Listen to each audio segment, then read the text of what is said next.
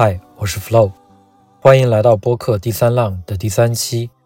我把科技领域一些对我产生启发、有价值的英文内容翻译后配上语音，借助 AI 的能力制作成一系列中文播客。我想将这些引发思考的内容分享给更多的人。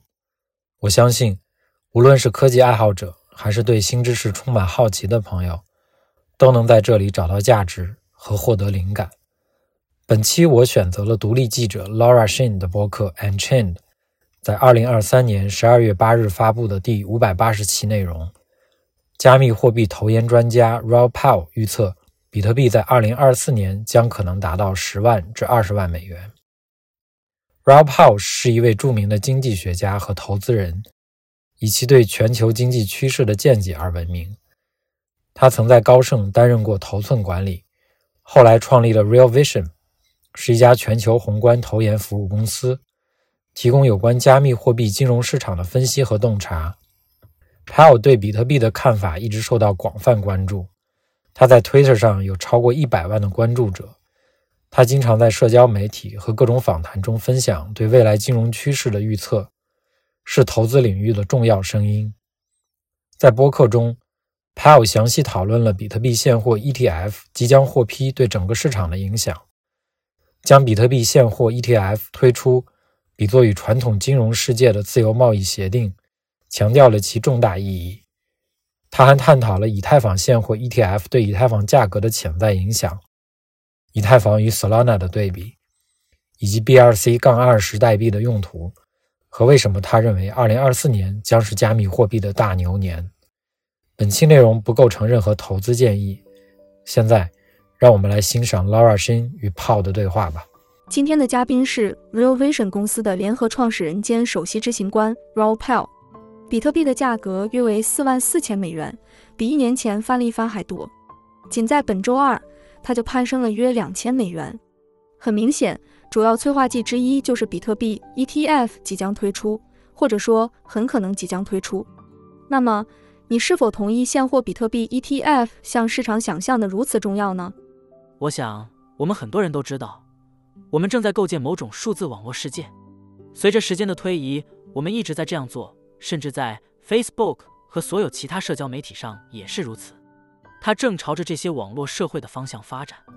而加密货币所做的，就是让数字网络社会也能拥有一个货币、问责制、金融和价值转移系统，以及所有这些东西。这是互联网上的一个新层次。因此。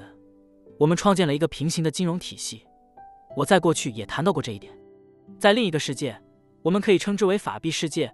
我们有一个庞大但残缺不堪的金融体系，人们仍然需要寻求回报。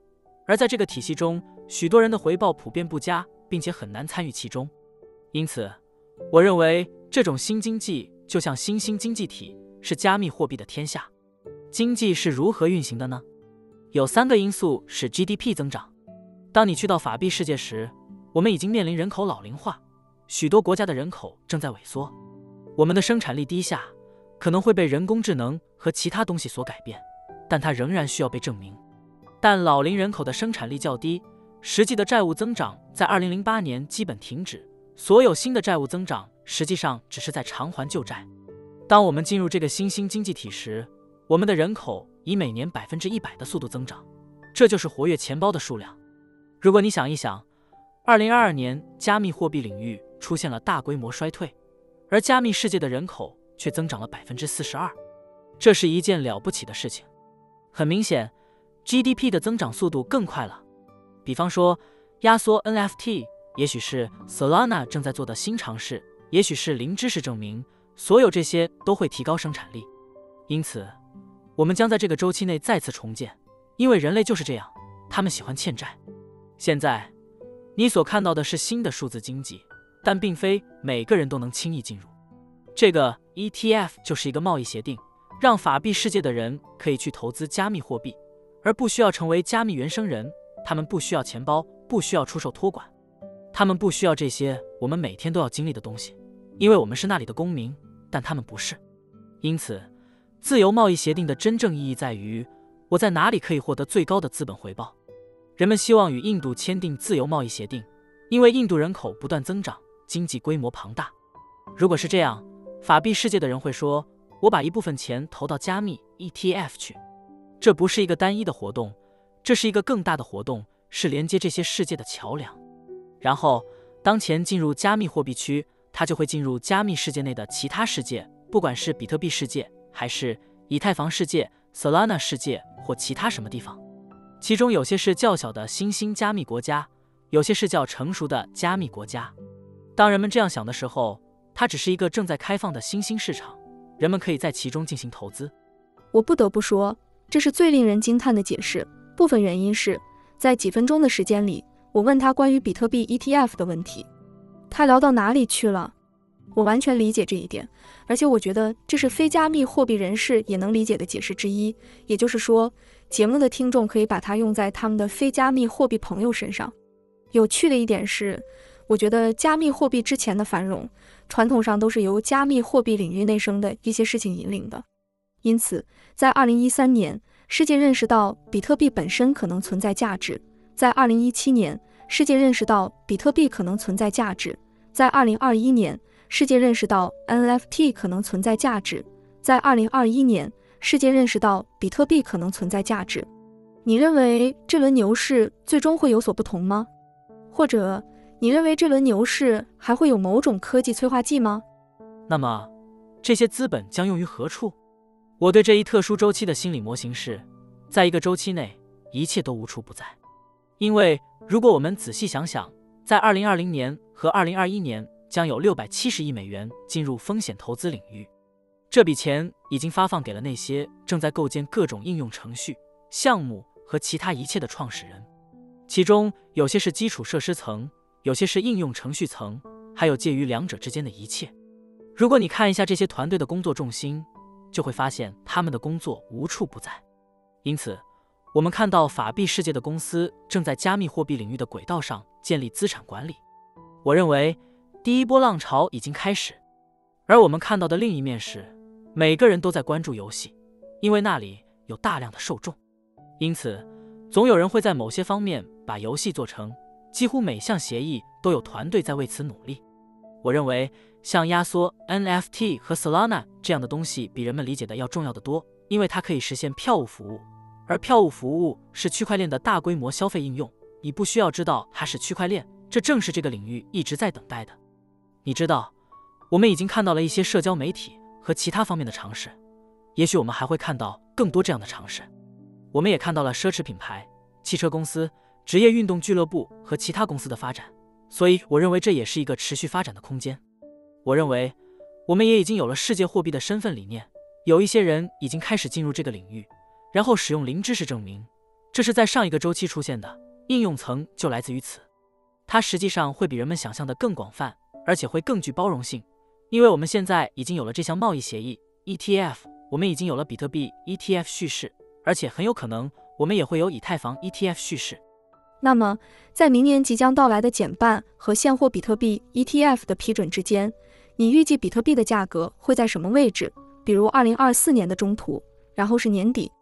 我已经放弃给别人预测价格了，因为网上的人都不怀好意，所以你会得到哦，拉乌尔是这么说的。某某是这么说的，它价格并没有像是他说的那样，所以，我必须换个说法。我在周期中看到了比过去更早的增长，这非常有趣。现在，我们正在对一些资本流动进行的前置准备，可能会有一些修正，而这些修正是通过发生的事实而不是传言来实现的。我认为，继续这样发展下去，我们开始实行货币宽松政策，并出现其他倾向于再次启动商业周期的条件。那么，我们应该会看到一个非常强劲的二零二四年，而且很可能是强劲的二零二五年。商业周期几乎就像钟表一样，两年上升，一年达到顶峰，一年下降。与之对应的是，令人惊讶的是，比特币减半周期与债务在融资周期相同。我认为这是一切的驱动力。所以，如果这种情况继续重复，那么应该会持续到二零二六年，那时应该会是一个熊市年。我很看好后市，我脑子里有三个结果，我正在他们之间摇摆。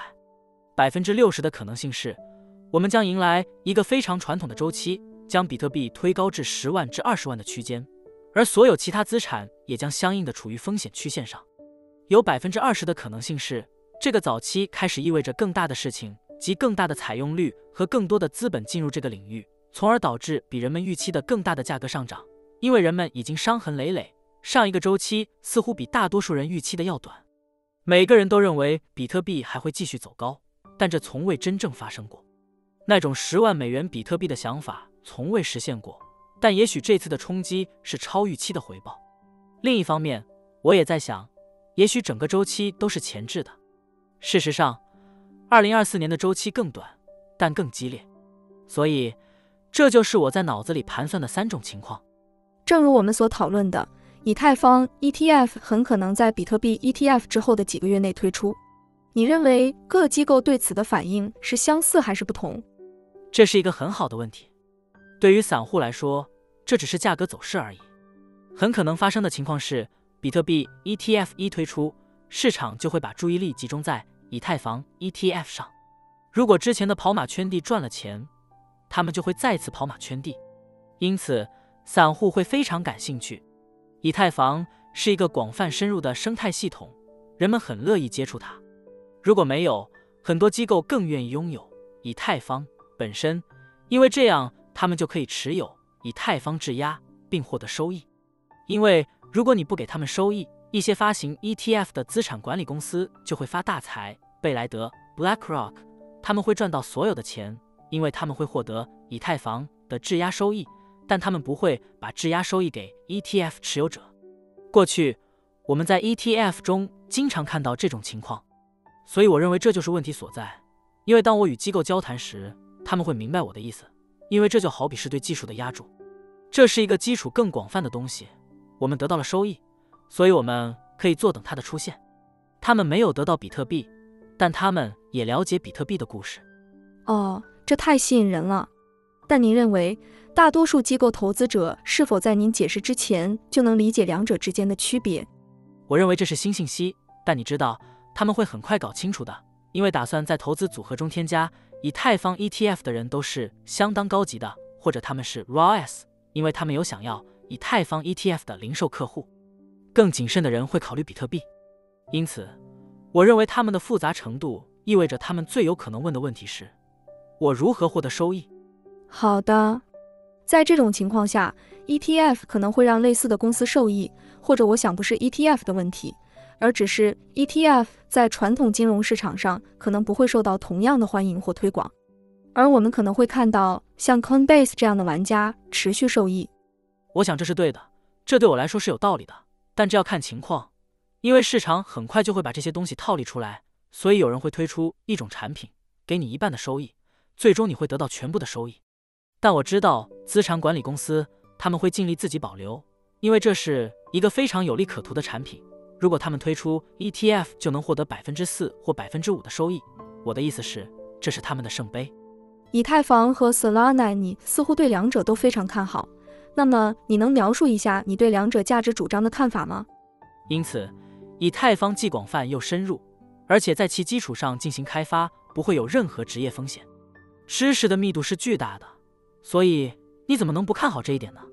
这总会吸引人们，总会创造出一个丰富而充满活力的生态系统。Solana 算是区块链上的新秀，但他们成功的解决了以太坊所面临的一个问题，即速度和成本。这就是为什么我们看到很多人开始在 Solana 上进行构建。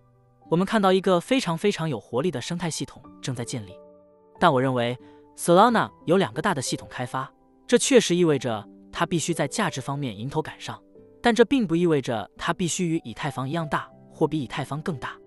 其中之一就是我之前提到的压缩 NFT。人们在想，哦，我可以打印一千一百万张猴子 JPEG。你知道，这不是重点，重点是你还能用智能合约做别的什么。其次，它是 Fire Dancer，大多数人还不知道它。但 Fire Dancer 是 Jump Trading 建立的验证器，本质上是用不同的语言从头开始重建 Solana。他们所做的是通过在网络上设置这两个验证，将安全性提高了一倍，并且在测试中获得了一百万 TPS。因为 Solana 的速度已经相当快了，这是因为它很重要，也是 Jump Trading 建立它的原因。因为高频交易者使用光缆。而他们的限制就是光速。他们会说，如果我们想让交易所去中心化，并能够应对传统金融市场，你就需要达到这样的速度，就会有很多实际用力出现。因此，我看到了 Solana 开发者网络的活力。我还认为 Solana 的用户体验整体上就是一个更容易相处的地方。因此，Chris b e n i s k y 也谈到了这一点。这就像安卓与苹果的对比，Solana 感觉就像苹果，它是一个封闭的系统，但它非常流畅，非常好，会产生很高的忠诚度。以太坊的范围更广、更开放，可以在其基础上构建其他东西。那么，你是否认为他们中的一个变得更有统治力？现在下结论还为时过早。我的意思是，我仍然认为以太坊仍占主导地位，因为以太坊一直在创新。因此，我认为整个以太坊生态系统中的聪明人数量将带来一次又一次的突破。但我只是认为，就估值而言，Solana 网络与以太坊网络相比还有很大的差距。我不确定顺序是否会发生变化，但谁知道呢？这并不重要。是的，这些都是战斗用语。显然，我相信你知道。是的，我对整个领域也有自己的看法，但我也是一名投资者。是的，实际上，我认为从你描述他们的方式来看，你已经指出了他们各自的价值主张。因此，我还想介绍一下 BRC 二十代币。很明显，它已经在比特币上起飞了。它类似于以太坊上的 AT 二十代币标准，但适应于比特币。因为比特币没有办法在协议中构建代币，因此本周作为最大的 BRC 二十的 ORD 市值达到了十亿美元。我想知道，你认为这些代币、这些 BRC 二十或类似硬币有价值吗？或许还没展现出价值，但我认为乌迪已经说得很清楚了，那就是网络还可以用来做其他事情。所以，如果你还记得，我曾说过，以太坊和比特币。没有任何其他应用层，因为它只是纯粹的价值存储理念。当你可以用这个网络做别的事情的时候，这对比特币意味着什么？我还不知道，但我认为这是一个积极的发展。我知道，在比特最大主义者社区中，有些人说这太浪费区块空间了，他们称之为垃圾邮件。是的，但我的思想要开放的多。我会说，听着，如果你已经拥有了最安全的 OG 和最大的资产。那么，允许其他应用程序在此基础上构建，可能是件好事。发言人二，更有趣的是，现在这些币正被输出到其他允许在其协议上创建原生币的链上。所以，你知道，我们已经看到了以太坊的描述，还有 Solana 铭文，Dogecoin 上有一种叫做 Doge Nails 的东西。你知道，正如你提到的比特币。它显然是在创造新的东西，但这些链实际上已经具备了在上面创建代币的能力。你怎么看？这里最重要的区别，也是马斯克提到的一点是，大多数 NFT 实际上并不是你所拥有的资产，它们指向数据库中存储资产的地方。铭文会有自己的价值。我喜欢这个概念，因为我们开始以愚蠢的方式使用技术创造流行语，但实际上技术正在被引导到能够用于真正更有意义的事情上。我认为铭文的创意整体上非常有力。